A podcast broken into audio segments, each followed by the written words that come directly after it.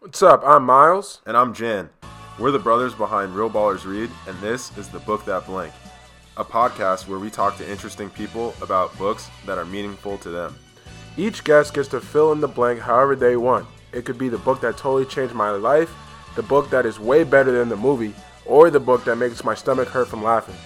Today, we are talking with Forrest, your favorite librarian, about the book that makes me feel seen and heard. I feel like she's talking to me, but she's talking to my family, my black community, my queer people of color. Like it's just, I love it. I love it. It's like, and this is also my first title that I read from a woman, particularly a black woman that talks about bisexuality. I know that's saying a mm-hmm. lot because when I experience certain narratives, they just mention, but she explores the experience of a woman and another mm-hmm. woman and how that dynamic it was just I was like, oh my god, I was like, oh bitch, I'm in, I'm in, I'm in. I know. Wow. So what book are we talking about? We're talking about Sassafrass, Cypress, and Indigo by Ntozake Shange. This was our first time reading this book, and we absolutely loved our conversation with Forrest. We hope you will too. Here it is. Hey. Hi, guys. How's it going? It's going well. I'm enjoying my Sunday. How are you guys doing today? really well. I, I know. We just flew in from Massachusetts yesterday, so. Oh, how was your travels? They were good. I mean, it's more crowded than you would think, though. Uh, in these planes and airports and like yeah, wow, it's packed. Really... It's like COVID doesn't exist, except you know everyone's yeah. wearing masks, but there's just too many people around. Are you from the New England area? No, we just went to high school there. Mm-hmm. Um, we live in Dayton, Ohio, so we just came back last night. We are like hanging out with our family. Yeah, it's Wait, so much. You, do you I don't mean to cut. I don't mean to cut you off. Are you Big Ten fans? We used to be. Yeah, we we, we don't really follow sports as much anymore. Understandable. Yeah. I'm a Buckeye fan, so I'm just gonna throw that out there. Okay. Awesome. but Wait, as you're saying, I didn't mean to interrupt you. No, no, it's totally fine. Where are are you from? O- Ohio or have? Oh no, I just acknowledge greatness when I see it, and uh, there in Ohio. Out, out, I mean, outside of women's basketball, because that's Tennessee, and definitely outside of football, which I would claim Alabama, because I'm a University of Alabama Roll Tide graduate. But yes, I oh man, I love the Big Ten. I love their sports where they approach some athleticism. Now, when it comes to supporting the athletes after schooling and when they get into the professional leagues, I don't really appreciate how they capitalize off of some of the likeliness of some of the players and how they don't provide them some resources to rehabilitate themselves because they're not at the academic standing that they need to be upon graduating. I only appreciate that with some of the Big Ten um, institutions, especially Michigan, but that's just me. Indeed. Yeah. So, did you go to a HBCU as well? Yes, the yeah. Fort Valley State University here in Georgia. Uh, okay. Uh, I'm actually a military vet, um, but I explored and researched a lot of HBCUs, and mm. believe it or not, I just fell in love with Fort Valley, especially its history and its development. So I just knew it was that. And then I researched some MLIS programs, and then I just knew that Alabama was the next step because of its history and how it shaped not only desegregation but the civil rights movement at that time. I mean, although they came kicking and screaming, I appreciate how they approach diversity. Maybe not what they're doing now, but I appreciate their approach. Wow. Okay. And what is that approach exactly? So for example, my in my intake for my graduate program, they actually did not reach out to me. Um, a lot of PWI schools, believe it or not, they're present on HBCU campuses to transition them into another institution for higher learning for graduate programs, PhD programs, and certifications. But the University of Alabama was not present on my campus, and I actually was going to go to North Texas under the duration of a Black woman. Their library program is so wonderful. Not only the representation staffing, but how they utilize their curriculum based upon ALA standards. When I researched Alabama, I was like, this is like right in the neck of my woods, but they're one of the top Uh, MLIS programs specifically because of their curriculum, possibly not because of their, you know, representation and staffing and in their administration, but their literal curriculum prepares you to be one of the greatest SLIS professionals, library and information professionals. So I had to really weigh my options because I knew I had to go to a PWI that was given. There are no HBCUs that have this program. So that I realized, you know, if I'm making this investment in my education, I'm moving away from minority serving, minority funded, minority represented. Like I'm moving away from my community that I want to work with and for. Mm. So in that, I had to be conscious. And of course, you know, the double consciousness did make me hyper vigilant. So upon going to the University of Alabama, I, it was a culture shock because I'm not used to, you know, food that doesn't look good and not taste good. I'm not used to, you know, beer companies sponsoring my football games and my professional outgoings, intramural sports. Like Budweiser, Miller Lite is literally sponsoring intramural sports. You would never see that at HBCU. So I had to utilize the resources in my environment. And in a way, I had to become not a product, but I had to become a resource. I had to utilize, you know, not only the intersection I represent, but also become an access of circulation of resources that can better other people in my community that don't know these exist, unbeknownst to just simply sharing that. And that's something that I've used that similar approach with my platform, Favorite Librarian. Yeah. Um, I wholeheart and I also with yours, I love, you know, ballers read or ballers must read, excuse me. I love just how, you know, your relationship as brothers. I'm not sure how, um, let me just project. I believe you guys are brothers. are you twins? No. no. Who's the oldest? I am. By like, yeah, by like 18 months. So, I mean, yeah, he, Miles was always around, but we're like Wait. close in age. You're Irish twins then. Oh, that's what Is it's that called. What it okay, yeah. I never heard of that before. Yes, if that's you're born within 16 months or 21 months apart, you're Irish twins. It's um after okay. the Irish War, there were um, multiple births within um, a 24 month period. So that's where the term the term is coined, Irish twins. So yeah, uh, Irish twins. no, so look, learn something new, right? yeah. Yeah, we, we either get that we're we we're twins or we're cousins or we don't look anything alike. Yeah. So it's funny. Are your personalities um, a contrast from one another, or are they very similar? God, what do you think? I think Uh-oh. I think we are very similar, like globally, in terms of like like where we're at. Just like okay, with reading, with with things like school or work. You know what I'm saying? So these big, uh, kind of like your general outlook on yeah life. general outlook right we have more in common than we don't but i think like in, in terms of like how we interact with people totally different totally yeah. contrasted yeah yeah yeah, yeah. Oh wow! And is it just the two of you? Do you have any additional we siblings? Sister. We have a younger sister. She's at Oberlin College right yeah. now. Um, yeah. Congratulations! Thank you. Thank you. Yeah, she's. uh she's Are you excited for her?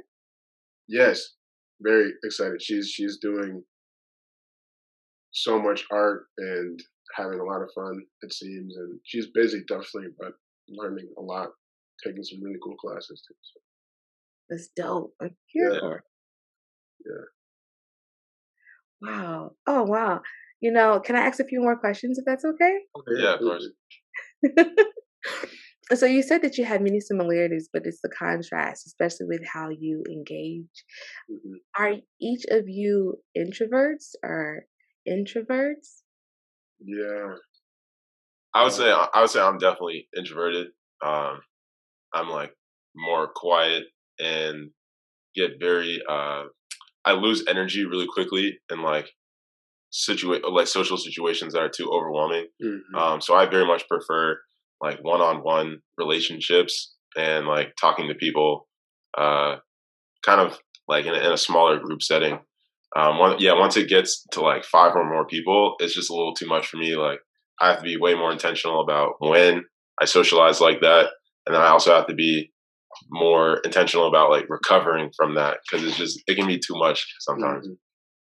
And then I'm the opposite. I'm an extrovert and uh, the, the star of the party, the life of the party. I am, I'm talking if I'm in the library or if you know walk in any anywhere. You know, I try and talk and meet people, and uh, but I think I've I've become more of an ambi, ambivert too in this last year, where I'm like both, and like because I've always enjoyed reading, like I think you know you got to have a little bit of the more um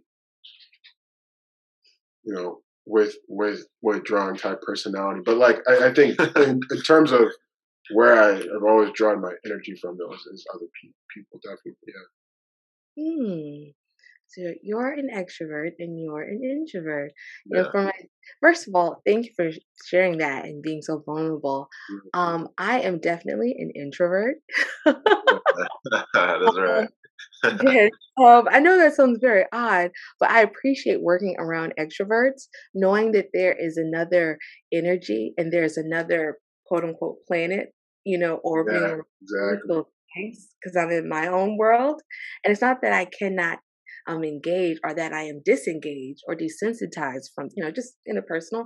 But, you know, like you, I do, my energy does drain. So I do have to be uh, strategic, I like to say, about to whom I allow in and who gets to receive all of me.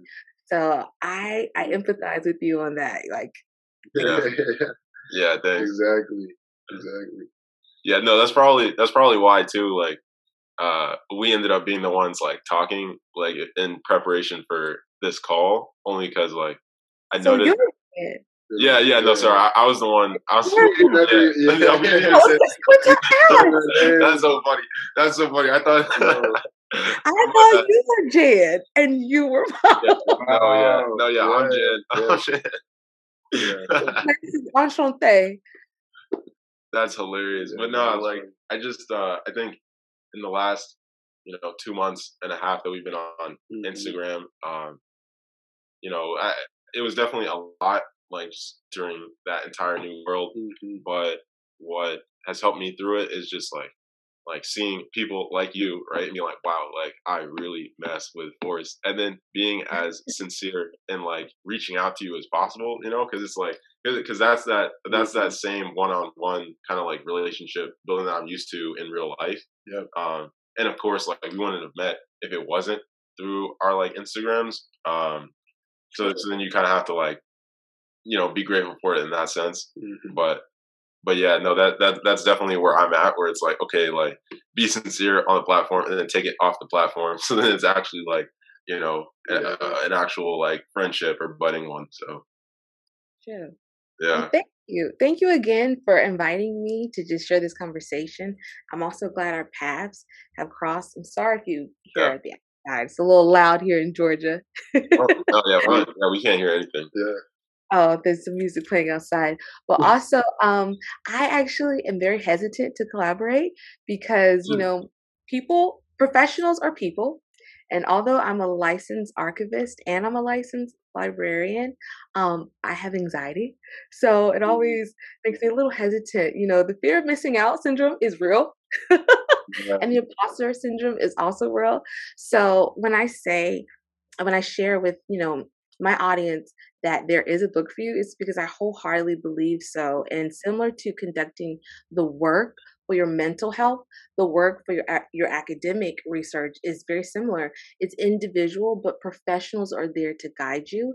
And so I truly believe that, you know, if you can't locate mental health resources paired to your social economic standing, that literature and specifically black and queer people of color literature is one of the best fulcrums. It just it's a wealth of information and i try to just provide just a full balance a non-biased balance of information um, from muslim eugenics queer black mm. feminist womanist uh, conservatives conservatives um, we can just go all the way around the whole spectrum you know the black experience is not monolithic it's not specifically or solely Christian based, Southern, or American. It's a collective narrative. So I'm just really excited for us in this conversation. Plus, I want to also hear like how you felt about my favorite novel ever. exactly. How did you How did you feel about this title? I'm really interested to know from your each of your perspectives. Okay. In general, let's start there. In general. All right. Well, um, just just from the title, or like it being Ntozake Shange as well. Mm-hmm. Both from the author because her poetic work in prose is just really But how do you feel about the author and oh, just the title? All right. Well, uh, I'll try and be as concise as possible because I have a long answer to this. I think um, I've been well. So I I've always had like a really deep interest in um, like nature, ecology, mm-hmm. science, and whatnot. Um, and within this last six months, I've started to see more of the relations between like Black people and their environment. Um, mm-hmm. And you know that I mean it's it's been changing my mind every day. I feel uh, just developing it further and seeing how you know whether we whether black people are in you know the south right in indigo's case like too much of the south in her where she's like very clearly connected mm-hmm. to nature or you're in more urban environments you still have mm-hmm. like this negotiated negotiated relationship with the environment and like species around you so when i saw that title I thought that it was like a perfect, like the what it what it was signifying was like perfect for where I feel like I'm at because it's about seeing nature more as like specific beings and entities and like with meaning and color and you know their own environments um, and that's different than like just saying blanket nature right? So, I, so the the three like names that she picked specifically, like in that order, all signifying like different colors, um, just really like set a perfect framing for me around like not only the relationship of these three sisters, but also like the their different embodiments or like representations um, in terms of like nature and, and analogy to nature. So Oh man. Um, well, first, I love your color analogy.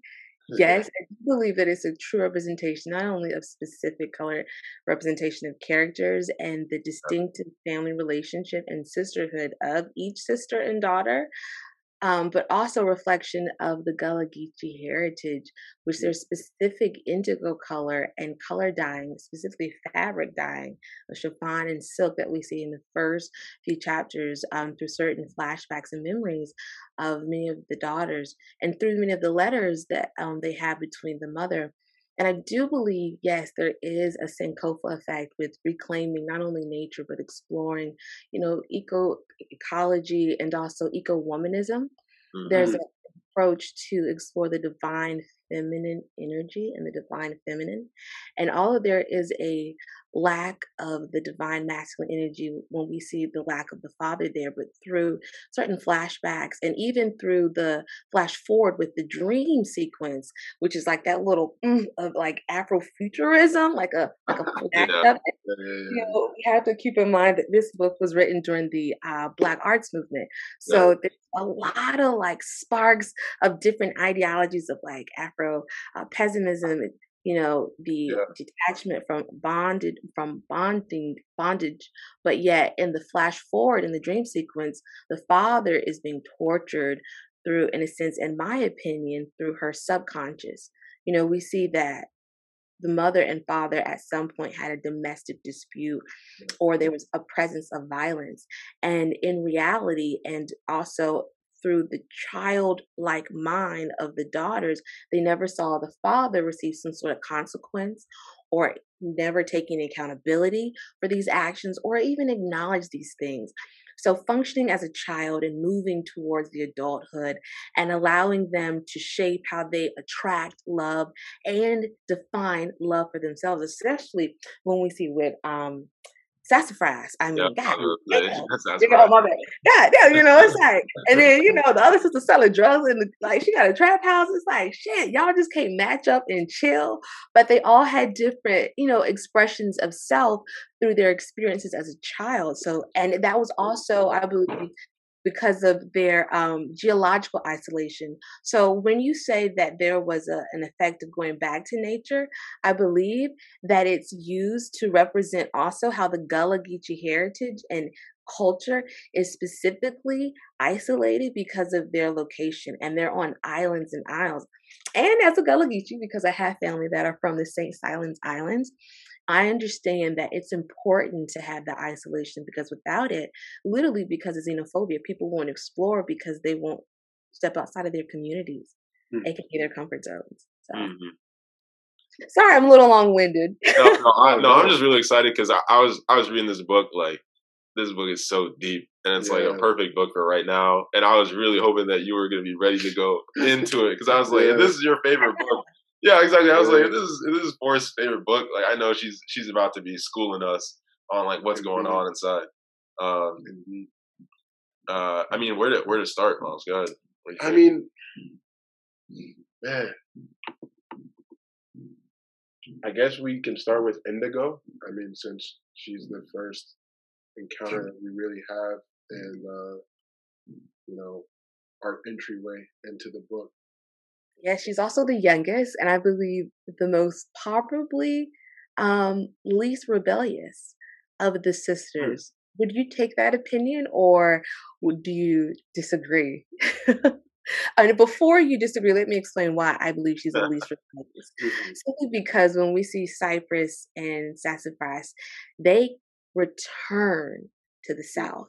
Indigo has always been not stagnant but present and that's a definition of her passion for not only folk magic mm-hmm. preserving black narrative history but also she's a midwife which is a sacred practice of not only in the black culture but the women that catch the babies also help define their paths and so like like she didn't go anywhere because she had everything she needed from within. The other sisters had to discover that from their worldly experiences. So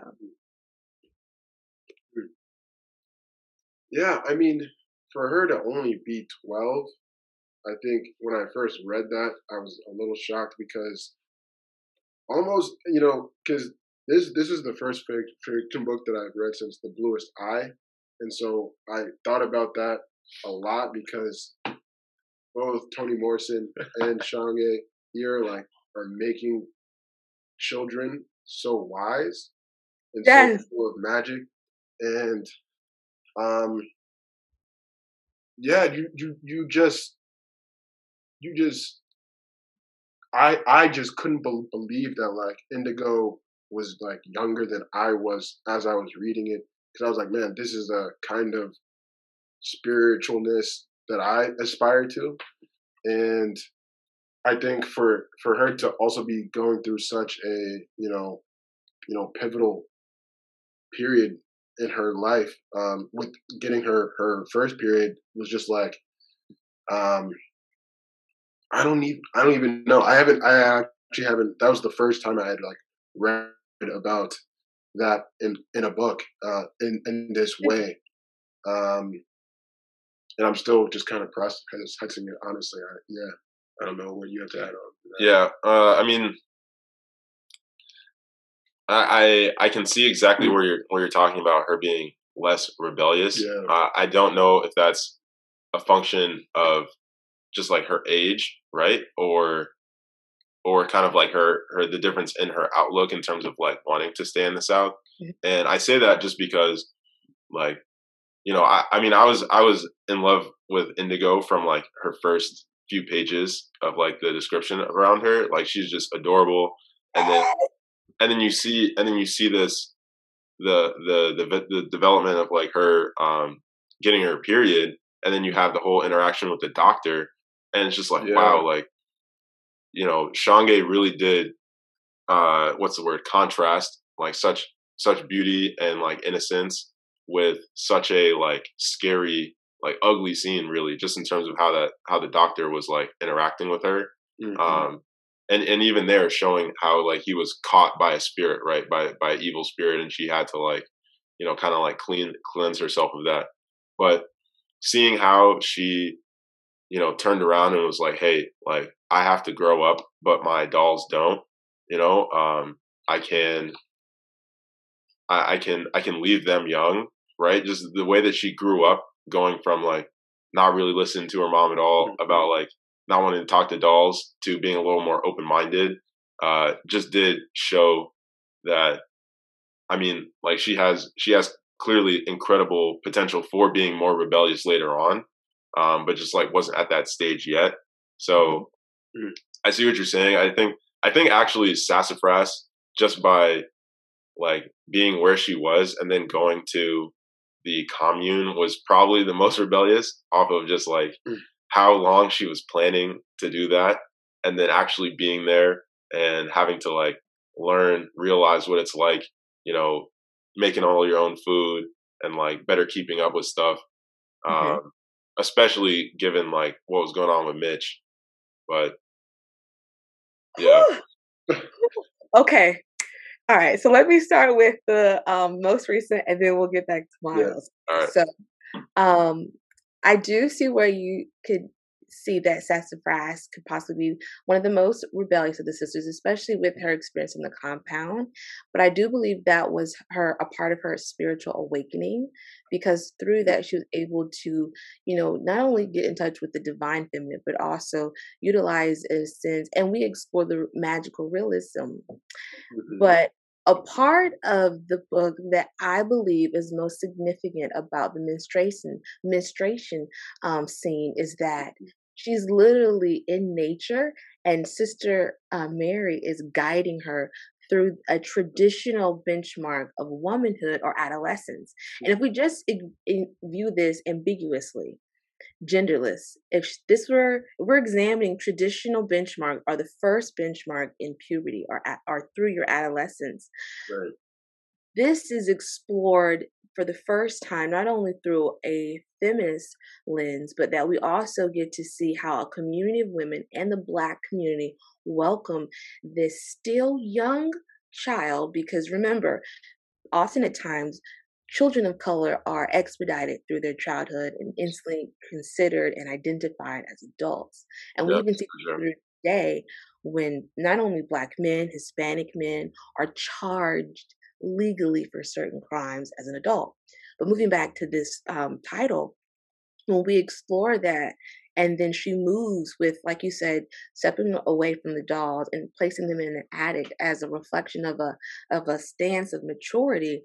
I believe that when she separated herself from the dolls, because keep in mind they were part of her magical realm and in a sense her parallel universe where she could explore her independence but also explore her um, gifts. Um, because as you know, um, indigo has certain um, magical or supernatural or metaphysical abilities that the other sisters don't. And we see this contrast because Sassafrass, when she's in the compound, when she's, you know, exploring the Orishas and Oshun, and she's finding that she's a, a daughter of Oshun, and she gets in touch, she's, a sense, not hesitant, but she's overwhelmed at some points because these are certain aspects of not only her womanhood, her femininity, but her feminine energy in her female body that she's never explored. And when she's carrying a child for someone that she should not only toxic, negative, draining energy, she makes a choice to separate herself from the source of what is growing within. So there's a lot of mental anguish and trauma going on around that. And so I believe that when we see these steps in womanhood, because from literally menstruation to manifesting and carrying and bearing a child, we see how it affects not only each woman, but how it affects each woman during literally its timeline and sequence in the book. Yes. Yes. Yeah. Um back to indigo again quite quickly, like I guess I am still caught up on the presence of Christianity in her development and like why it was always mentioned exactly like why she had to grow up is like time for you to be a woman now and like when you get your first period is like this first sign of womanhood. But like why it was associated so much with like christianity and like she was also develop developing you know her beliefs about boys and you know just so so many things and it, and it seems like all the adults in her life are just trying to like imbue in her a christian ethic that you know i, I yeah i couldn't tell if she was open to or, or not i don't know um well well in the south particularly and i believe because of Southern Christian narratives are centered around and at the core of the Black community. Simply put, post traumatic slave syndrome. You know, not only, you know, when I say that the Black experience is a collective narrative, oftentimes historically we view the Black experience as Christian centered, heteronormative, and specifically American, and specifically Southern, unless these narratives or communities migrated, the Great Migration. But you got to understand this community, especially the mom and Indigo stayed in the South, these other narratives didn't. So when we explore that, it's like these narratives, not only did Indigo, was she surrounded and saturated by Christian um, projections of what she should express and how she should walk. Because remember, she was a part of the um, Geechee. Um, oh man, she was a Geechee cap. Geechee Capitans. Yeah, yeah. Capitans. Yeah. She was wearing boots like Junior, yeah, the junior GC. Yeah. Yes, so she was a bad bitch, like Sonia Sanchez, bad bitch. But at the same time, when you know Mama Mary and her mother and other individuals, um, the white woman, I can't think of her name, that sponsored Sassafrass. Oh yeah, Fitzgerald. Yeah. Fitzgerald, you know, when they were paying for her um, violin less fiddle lessons, and they were like, "Hey, you know, you need to invest in your music. You need to invest in being a woman of stature. You need to become a debutante." When your when the sisters came back and they went and socialized with the men, you know, you can tell that there was a different uh, reception and how the women received that they were amongst some of the elite in an esoteric environment, even in a black community, and that they were able to choose, not utilize privilege, but choose based upon their social economic standing that they were women of not potential, but women of women of excellence that others wanted to also utilize in a sense of sharing that credibility so that they also can elevate to other tax brackets, to other resources, to other um, communities where they can no longer be a part of what is in the South that they're trying to break away from. Yeah, and see, uh, I mean, it's funny that you bring that up because it was definitely the case when they went to that party where you could like see some of that um, mm-hmm. let's say like class, higher class aspirations. But then when Cypress was mm-hmm. meeting with uh, Leroy and his friends, then you see some of the like almost contentment around mm-hmm. like black people of different classes, right? Like I remember her line. They walk in and she's like, "Oh, you know, here comes the talented tenth. Here comes the black bourgeoisie. like she's just immediately distrustful of them. Yeah. And then you know the woman is just like giving her a little give him a little handshake, like nothing on it, you know. Um, exactly, just here, you know, kiss the fingers. But but no, I mean, I, I think that kind of that that uh, development in the book was like one more of you know hundreds of reasons why I thought this book was perfect, just because um, it does zoom out mm-hmm. of it, it zoomed out from like you know where Indigo was when she started this story mm-hmm. to literally like a a full American and, and, as well as like Western African, you know, view of like black experience in this mm-hmm. on this land. Yes, uh, glad you mentioned that. There are many pillars and elements of Pan Africanism in this mm, book. Mm, yeah. That's one of the reasons why I love this book. This is a teaching book that I provide and suggest when any, especially young reader is trying to explore pan African um, ideologies, but doesn't want or can digest certain complex um, thinkings of possibly anything from Fred Hampton to Malcolm X. Mm. This is a book that I definitely suggest for them to introduce certain ideas so that way they already are thinking in certain open minded feminists and also exploring certain sexualities. Because when we, you know, we've been talking about indigo friends, like when we talk about Cypress and like, oh my God, like, okay, first of all, like, God dang, like, first of all, it's not. My bad, y'all. No, although, no, no, you're great. you're the best. Yeah, exactly. It really is. And now Cypress, Cypress is one of those. Cypress, I believe, is one of those middle child because although, and let me piggyback on what you previously said, Miles. Um, the reason why I believe Indigo is also the least like to be rebellious is because she's witnessed as a younger, as the youngest sibling, so many other mistakes of older mm-hmm. siblings that she's, in a sense, become not self sabotaging as she's seen her sisters, especially sassafrass, but that she is being intentional with her steps. And I think that that was possibly what dictated and confirmed her choice to stay in the South. And she knew, I believe, in a, in a sense, the double consciousness, because when we saw how she was hesitant um, to, you know, step away from Sister Mary with her interactions with her uncle, to whom was, you know, the guy from around the way that was, you know, put, pulling out the stops in the middle of the street, you know, making magic happen underneath the moon. You know, so when we see her, when she you know, got the fiddle from her uncle and just knew to, and utilized her strengths, she knew in a sense of the double consciousness that staying in the South meant she was staying in a highly Christian centered environment. Oh, sorry. And that she, you know, in a sense had to, in a way, preserving her culture was circulating the importance and not snubbing these cultural narratives, although they're isolated from mainstream, mainland Black narratives and Black experiences. Mm-hmm. And so with Cypress, you know, my drug slinging, you know, coke selling, you know, bisexual. She mm-hmm. gives me, I don't know if you guys have seen Married to Married at First Sight, but she gives me Paige and old dude, like very absent minded. Oh, that's the TV show, right? Yeah, yeah, yeah, yeah. The TV, yeah, do you know what TV show? Where like like two people get set up and it's like Married at First Sight. And then oh, like, Married at First Sight, yeah, yeah, yeah. yeah. Have you seen the new uh, season about Paige and Chris? Oh, no, no, but, oh, okay, like, all right. In like two sentences, I'm gonna summarize it. So Paige and Chris are a black couple.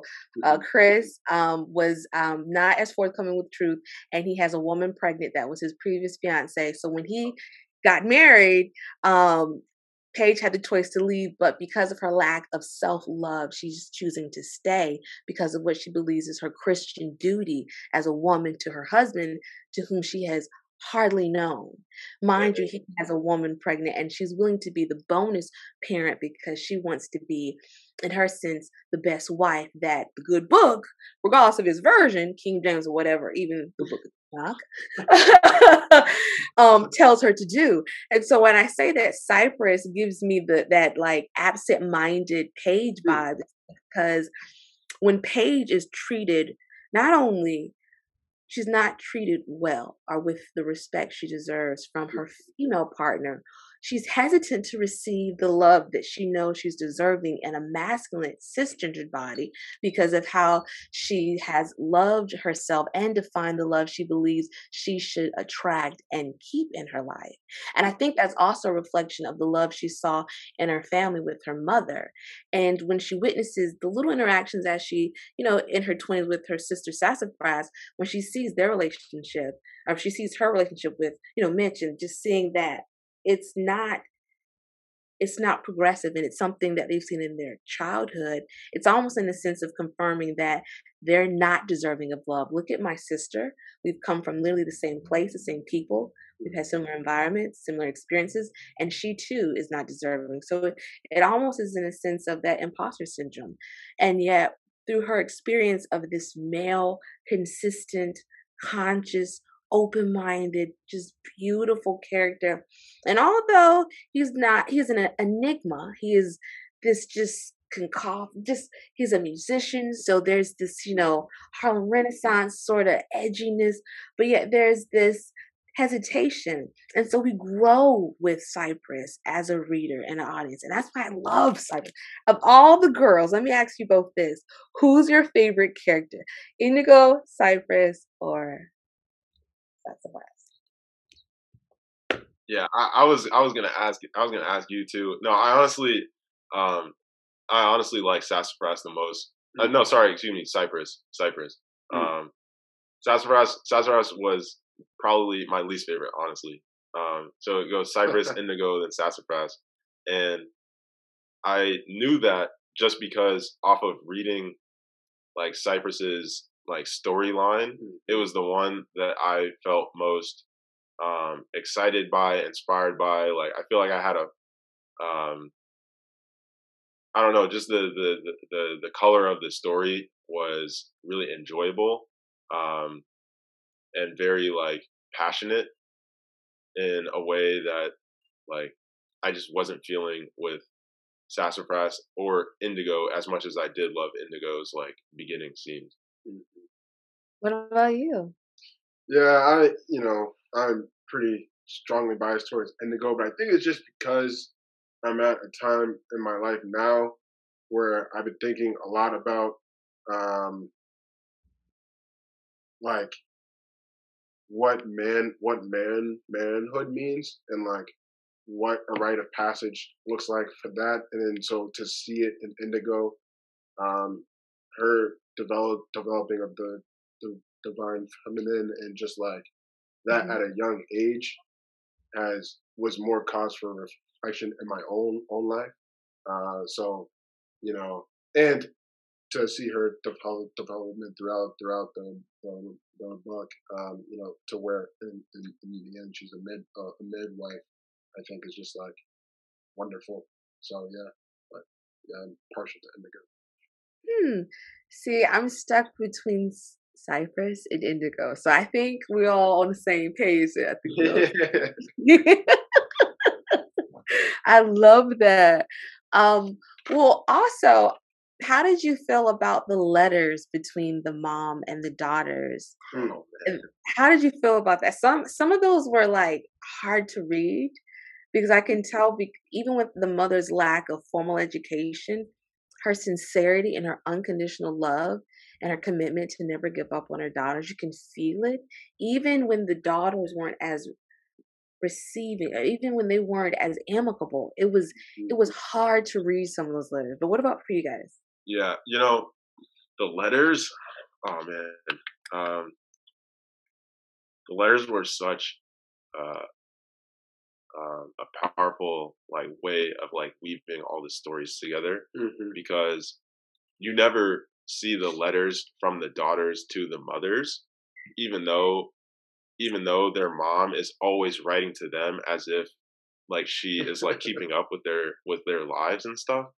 Um, but but I think what that meant is that you know you can have the you can have more of the like the power and the on the ground uh, perspective from the daughters, but then when you get the mother, you kind of see this this like pull pull up and out in terms of um, you know intergenerational like conversations, this negotiation between like Yes, um, come on you know, no, it's like well, it's like the um. I, I was writing it down because because for some of these letters, you know, there's there is like wisdom there, right? Right.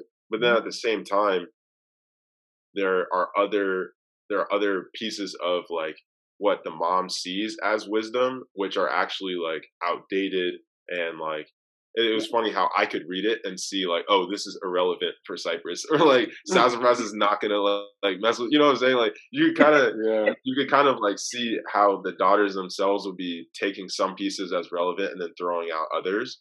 Mhm. And this was, yeah, I mean, th- this was really interesting just with also reflecting on like our own relationships with our parents and seeing how with every new generation, you do have to like negotiate, um, you know, truth as told to you from your forebears, right? So as as important as it is to you know honor um, your elders and like respect, you know, the, the just the experience of people who've come before you, um, you do have to be able to like recognize that you are in a completely different situation than, than they are. You know, um, there there there are limits and strengths to like to to her as a mother, um, and Yes.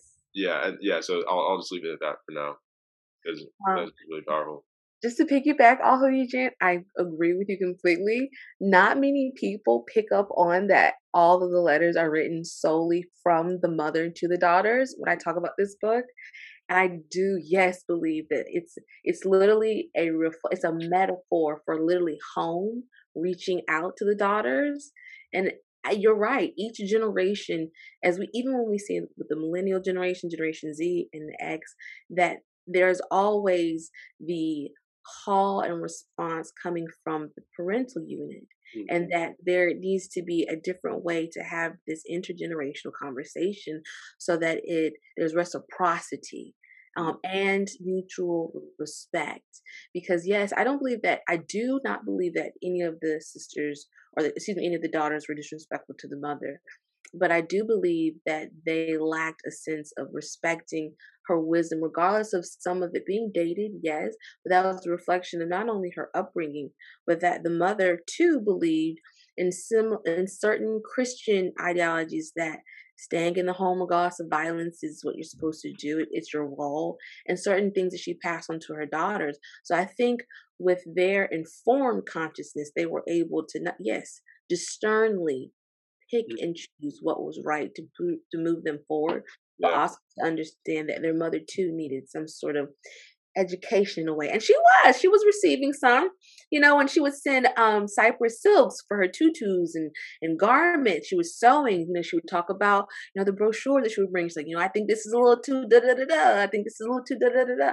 And I like that. So it allowed me to see that she was maybe not as she was not where we expected her to be, but she was open to moving towards where she needed to be in life. Right. And so there are like two more things on, on the mom that I want to bring up. Um, the first one was that I think there is there is one example that really got me where like one of the daughters didn't want this to be true, but it ended up coming out to be true. So I, am looking at this letter uh, where Hilda's writing to Cypress. Um, it's on like 139 in our book, but she's talking about her friends Idrina and Ishel, right? And she's like, "Hey, they sound nice, but close women friends are always more trouble than they are pleasure."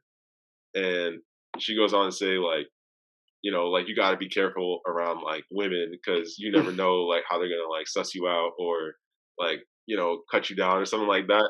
And I thought that was I thought that was so hard. That was so hard because because mm-hmm. you know you you had this you had you had this beautiful uh, perspective from Cypress on how like amazing her friends you know appeared at first, and then mm-hmm. she definitely like you know gets knocked down by those interactions, whether it's her friends like um you know telling her like hey like as soon as Idrina's girlfriend comes back like you're out of the picture and then mm-hmm. like Idrina just dropped her too so then it's like, dang, like, mm. like as as beautiful as this was, right? Their their whole collective, I was like, man, like her mom with her traditional like Southern perspective is still like telling her something that she doesn't want to hear, but that is like mm-hmm. still very much true in this particular case, and her mm-hmm. experience confirmed it.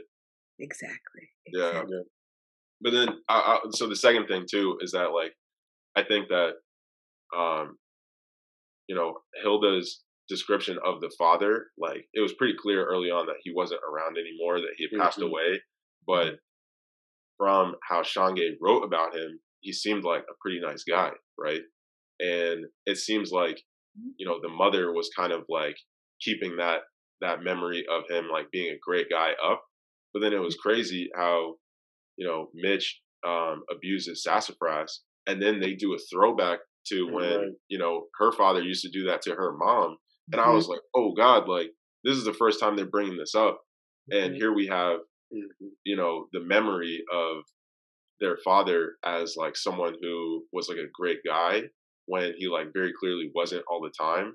Um, mm-hmm. they did, they did, Shange did mention as well though how like they all made a decision to not talk to him anymore because you know he had like hurt their mom, and that seemed to be like that that seemed to be going into the relationship with their mother, of course, right? Because if they're all, you know, rather against him, but she still, you know, lovingly like remembers his his life and whatnot, it's like, oh, what are what's going on here, right? Where you can have a mom who, you know, mm-hmm. had to suffer at the hands of this guy, um, and their her daughters who are very like protective of her, and yet now they're not seeing eye to eye on it because they don't remember him the same way. Oh, man. Okay. First of all, yes, yes, yes, yes.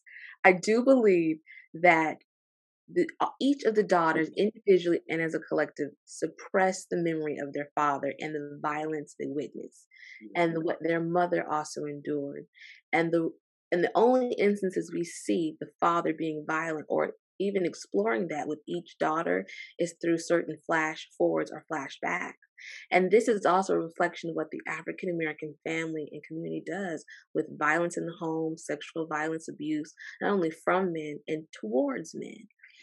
And when we see that in the flash forward, how the father is being tortured, and where we see also the mother is barefoot and pregnant, which is a term that's used also in the South and throughout African American communities, illustrating a woman that's essentially helpless and dependent upon some sort of resource and what we see in that Afrofuturistic lens of she just being, you know, a baby producer and the father being tortured, which is a contrast from what we see his character being. You know, he's a seaman.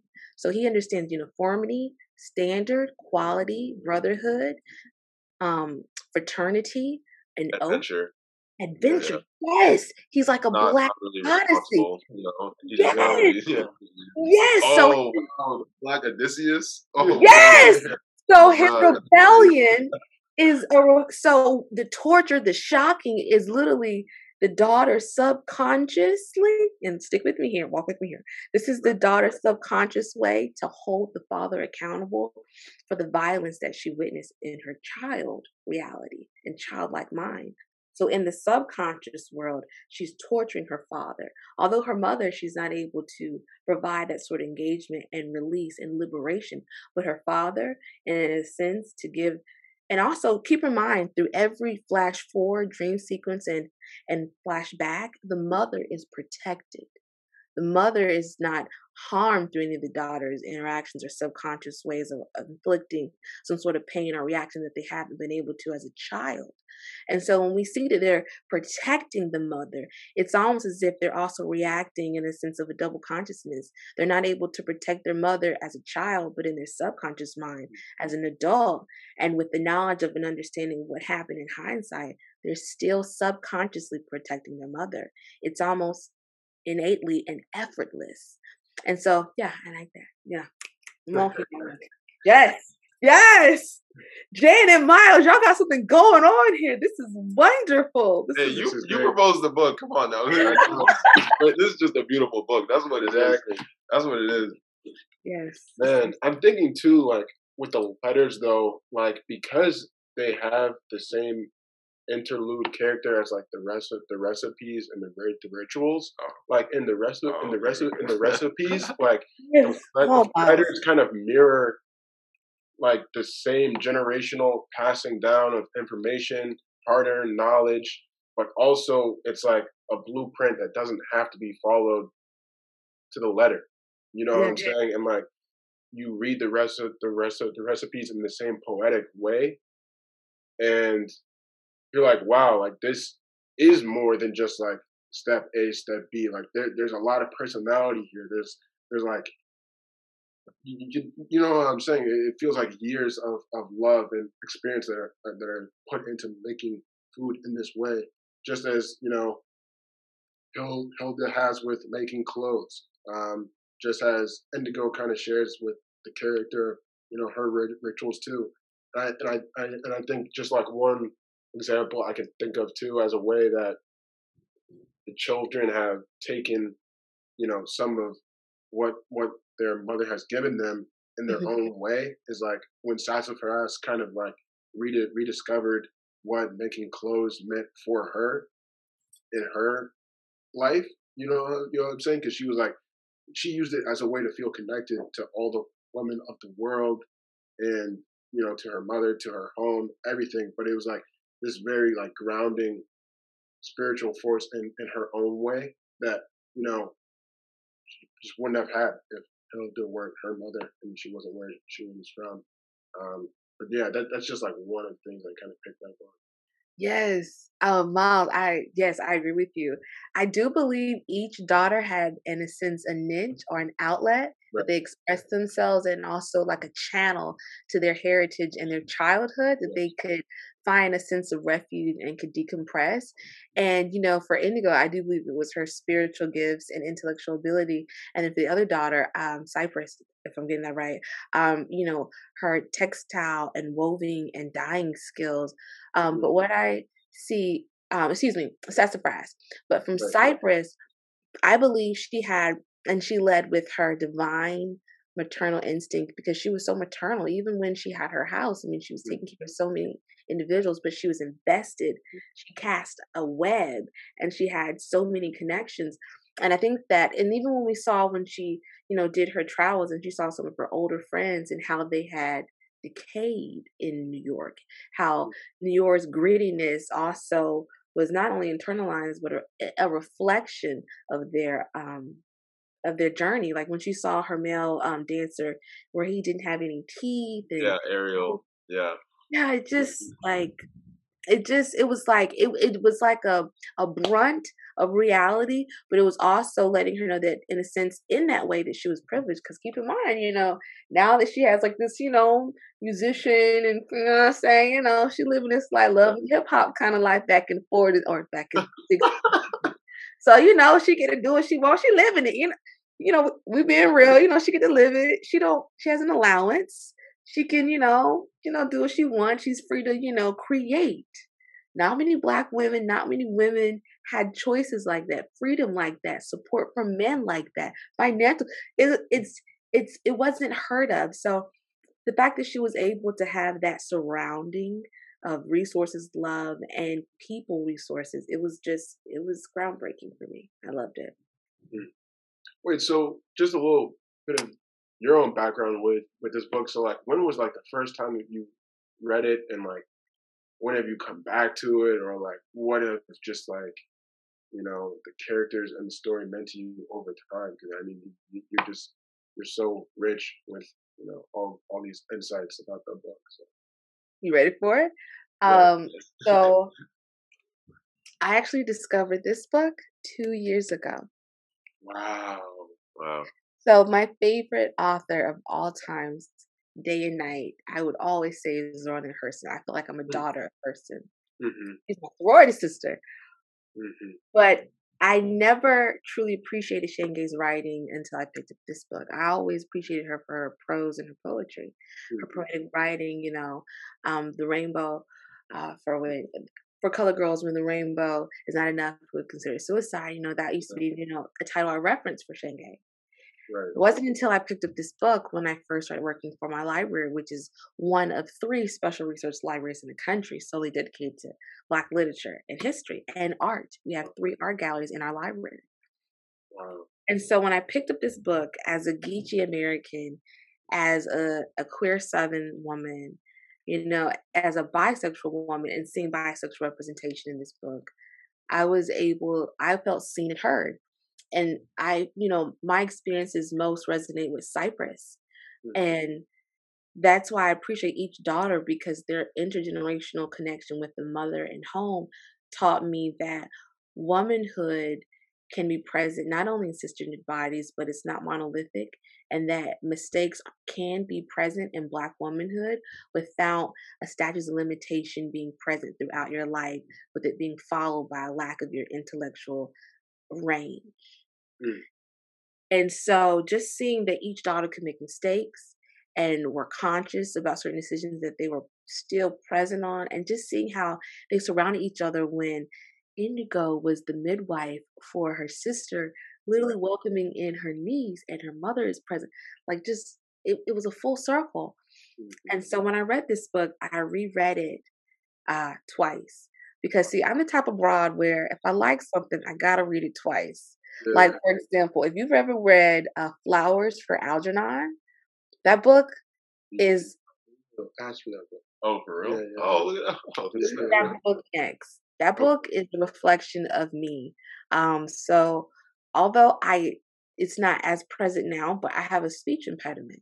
And I did not speak my actually I didn't speak until I was three years old. And through ESL, English as a second language, because French is my first language, um, I I just didn't interact with anyone. My form of communication was writing. And so I didn't have many interpersonal communications or friends in my childhood. And as a military brat, literature was my resources. So having Zora Neale Hurston as my reference for, you know, as a as a woman of color and queer, it was everything I wanted. But when I picked up this book, I realized that, oh, in any hue, the black experience, in any ability, and in any body, it is beautiful and welcome. And I just I read this book once a year, sometimes multiple times. And I also read Flowers for Algernon um, because it shows the growth of not only your intellectual ability, but how it affects others and how the double consciousness can be a pillar of hypervigilance if you are not establishing healthy boundaries and not constantly rehearsing the life you want to live, but walk in that life that you want. And so that's why I encourage, you know, not only utilizing literature as a tool to rehabilitate your mental health, but it provides you a community of narratives and experiences to model or to guide you throughout your life. And so this book and Flowers for Algernon, go read that. And there's also, um, if you all need it, because you know I'm a pirate, a little bit about me. I can find anything on the internet. I used to work for Carter Broadcasting. I worked for television for two years um, in entertainment marketing research and also in the library. I started as an intern freelance and then full time. Um, so it was one of the greatest experiences. But I do not believe you should pay for cable. That shit is trash and it's highway robbery. And so I know every way to find you access to any great major network, CNN, TBN, TBS, Christian networks, uh, BET, uh, Centric. We can go down the list. because I do not believe that you should have to pay for the access to your own culture and community. Boom. So I will send you a link to uh, Flowers for Algernon, the film, if you need it. Uh, it's on YouTube, and I also have a back way to get it. You don't need a VPN. You're good. I love that. I love that. Um, man, yeah, yeah. This is like this is the second fiction book that I've read in, in the last year, and that's really a shame. But I think with all of the fiction books, I just you can't help but feel like you have to reread them because um, they're just certain things that you know you don't pick up on. There's certain things that I didn't realize until you were talking about the book. You know, where it feels like I'm thinking now, and you know, metaphors are coming together, themes are coming together. Um, but yeah, this is just truly a rich book. I, I, I mean, what else do you have to say? Yeah, no, yeah, for sure. I I, I absolutely agree because like it, it was kind of wild how I could um enjoy the book so much without knowing all of the vocabulary or all of the the the dance terms or even being able to like visualize some things mm-hmm. you know and that's why i was like really excited to talk to you about because i was like oh like this is forrest's like favorite like you know piece of literature I'm sure that when you read it, you have like an incredible like imagination around like the mm-hmm. world that it is and mine is mine still feels hazy for as like enjoyable as amazing as it was you know so i think that the more that i like learn mm-hmm. read um just like experience the world and of course like talk to you and other people about stuff like this like the next time i read it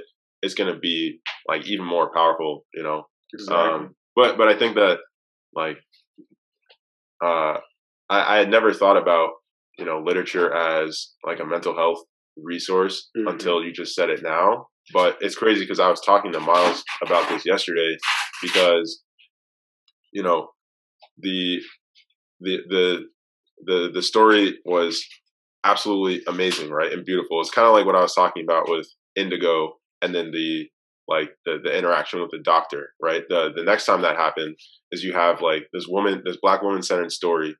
Um, mm-hmm. It's like it feels like a sanctuary just reading the book, mm-hmm. right? And then you have the experience of like Mitch and his friends like sitting sassafrass down and like writing that, like talking, telling that story.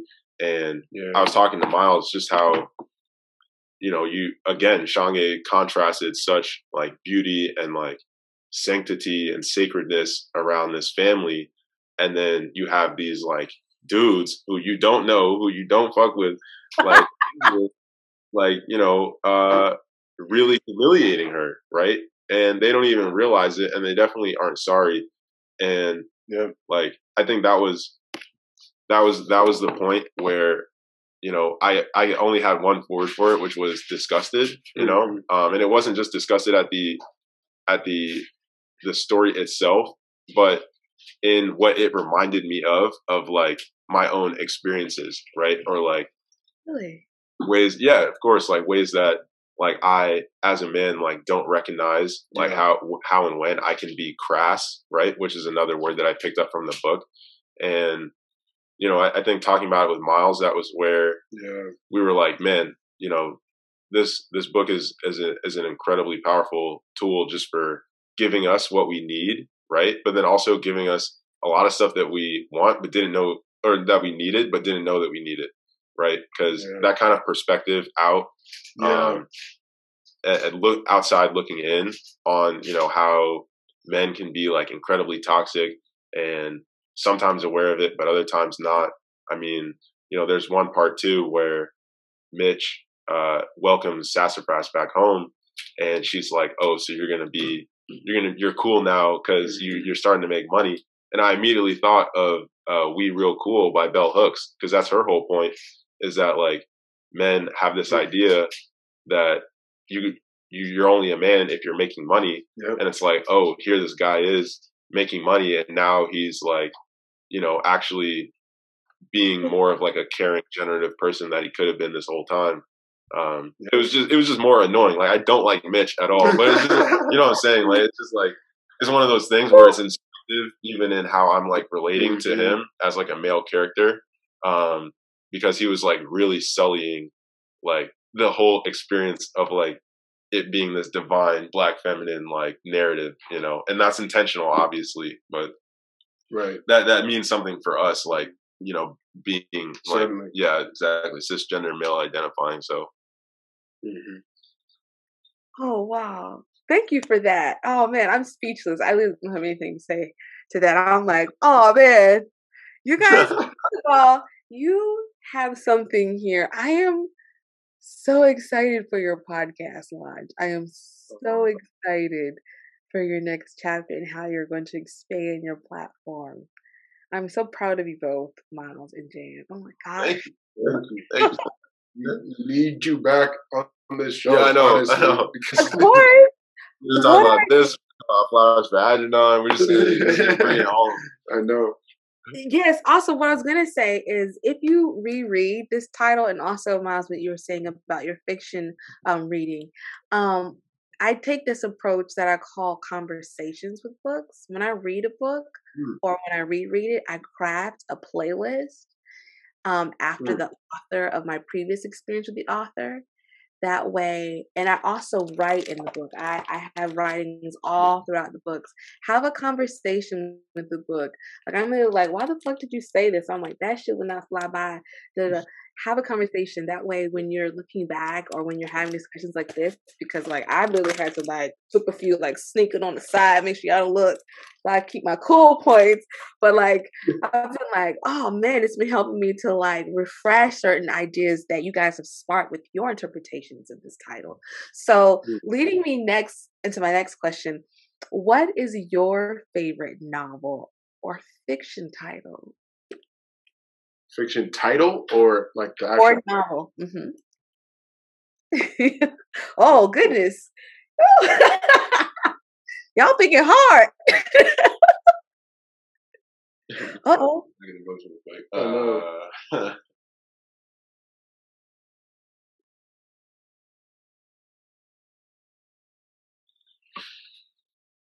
what's your favorite novel?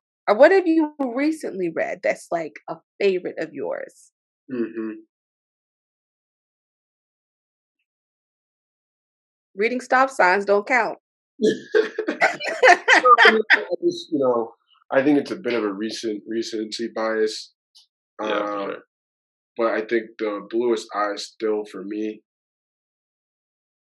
uh, just took me out of a nonfiction, um, you know, addiction. I guess you could say that I that I had, where you know I could not even focus on a novel for like more than five five minutes, but like the the, the bluest eye to me, like I don't know, um,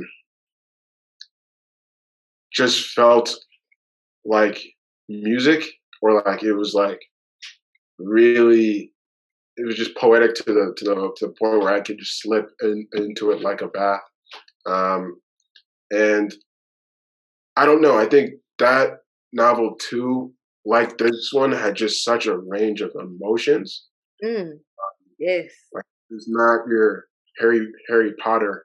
Uh, fair, you know okay, Rowling. She's trans. Yeah, yeah. And, And um, racist. I didn't see no brown folks in the first two movies, so I ain't gonna say nothing. I ain't gonna say nothing. Exactly. no, but yeah, I mean, wait. So, so, so you meant like novel and the title of the book? Because I mean, Blue Blue Sky would, would count for that too, and, and, and just in the title, um, I think you just don't really hear the superlative of blue like that bluest, and to to think that there is some somewhere out there like a bluest eye or the the the bluest eye, I think was just a interesting thing to imagine. Um, yeah, yeah, Yeah, for for me, so like I have, you know, I have one book, the, the A Lesson Before Dying, which was something that I actually read in high school. Um, I don't. I, it's crazy because I, I don't really like. I remember the the general framing of it, Mhm. um, but I what I remember more than the actual like plot of the book itself was just how enthralled I was in the story. I mean, like I literally couldn't put it down, and I think that especially for where I was in high school when I read it, um, it was just really important that I had a book where I felt that engaged in it, you know, as as potentially like a, a, mental health like resource. Um, just because I was generally like disillusioned with like reading at that point, right? Because so much of like school was like, oh, this stuff isn't Mhm. relevant, or like, you know, it has people in the book who I don't relate to, of course. So reading a lesson before dying was just like really powerful for for me as like you know a young reader um and then something that i want to like return to you know but you know in the, in the last few months that i've been more intentional about going to fiction because i as well was like in nonfiction for a long time like um the the two couple of books that i've read are um a gathering of old men also by ernest gaines and then uh the salt eaters and I'll say, yeah, no. So like, I'll, I'll, say, I'll say on the Salt Eaters, like I haven't, I'm only halfway, um, but my story behind that book is just, it's unlike anything I've ever read because, you know, of course, uh, it's it's really windy, right? It all happens within a short time frame, but it feels so much longer because Toni Cade Bambara is bringing in, you know, all of the perspectives of other people in the story, like at the same time and through time and you know it was it was it was messy right? In like the in the in the most beautiful way it was messy and i didn't understand it the first time i read it. Like i got a hundred pages in and was like i don't know what's going on. Like i'm just gonna stop reading this book.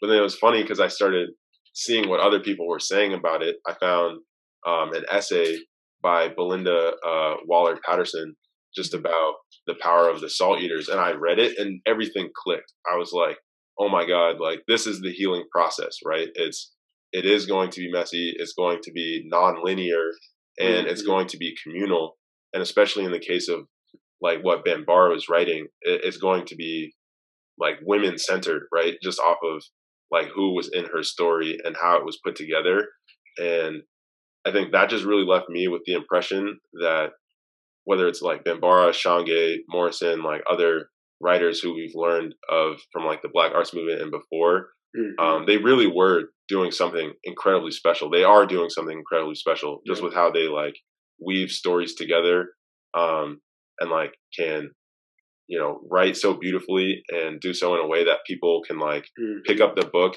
you know 30 40 years later and feel like they relate to it you know and that they can like learn something from it um and and yeah you, you know especially learning of like Shange and Bambara's life last month for our Black History Month project, like seeing how their theories of like politics in the world was very much imbued in their art and like in how they lived. Mm-hmm. Um, there was no like separation between the two. Right. So I think having that kind of like context around their lives also makes it way easier to like appreciate just the power of mm-hmm. their writing and like their stories. Mm. Thank you for that. Okay, well, can I share something with you? It's my unwarranted objective suggestion. Yes, yes, please. Just based upon your energy and what you have provided as your favorites and what you've recently read. Um, so outside of Flowers for Algernon, which is a short story, mm. um, I believe after you read large works, you should read something short to give your mind the space to decompress. Other things. Yeah. So read Flowers for Algernon, which is a short story. Mm-hmm. Then please read Invisible Man. Wow. See, I read it in high school and I also didn't understand it. I don't think. Oh, really? I heard I heard Toni Morrison be like, "Invisible to who?" And I was like, oh, "I don't know. I, yeah. like, I don't know." okay, so in a quick summary, the reason why you should read it is because it's slick, a satire of Malcolm X's life. On the low, Ellison is slick dissing, yes, slick dissing, but yet utilizing his life in a way of showing how black men in a sense the black identity has a an invisibility that we can use in a sense to decompress and find refuge when even our society our own community doesn't understand our individuality. Read the book slowly. That's why i suggested the short story before that so that way you can explore different um, competences and intellectual ranges. Because when you explore masculinity and manhood and how invisibility is also a resource mm. and can elevate your consciousness, I think it will help you. Which my next title is The Women of Brewster's Place. The women, yes. yes, it's a major one. Now, Oprah has not only made a film adaptation of The Women of yeah. Brewster's Place, but also of Beloved. But the reason why you should read The Women's of Brewster's Place is because there's a men's version, The Men of Brewster's Place, by the same author with the same brilliancy, the same inclusions of different ideas, experience of manhood, different bodies of masculine energy, and how masculine energy can be present. It explores toxic femininity, womanist ideologies. It is literally amazing. So, Flowers for Algernon the Invisible Man, the women of Brewster's Place, and the men of Brewster's Place. And let me know if you want me to text or email you, you guys that. No, no, we no, we just wrote them down. You're you're like the plug with books. well, thank you. You guys are here in uh, Georgia. You guys can hang out.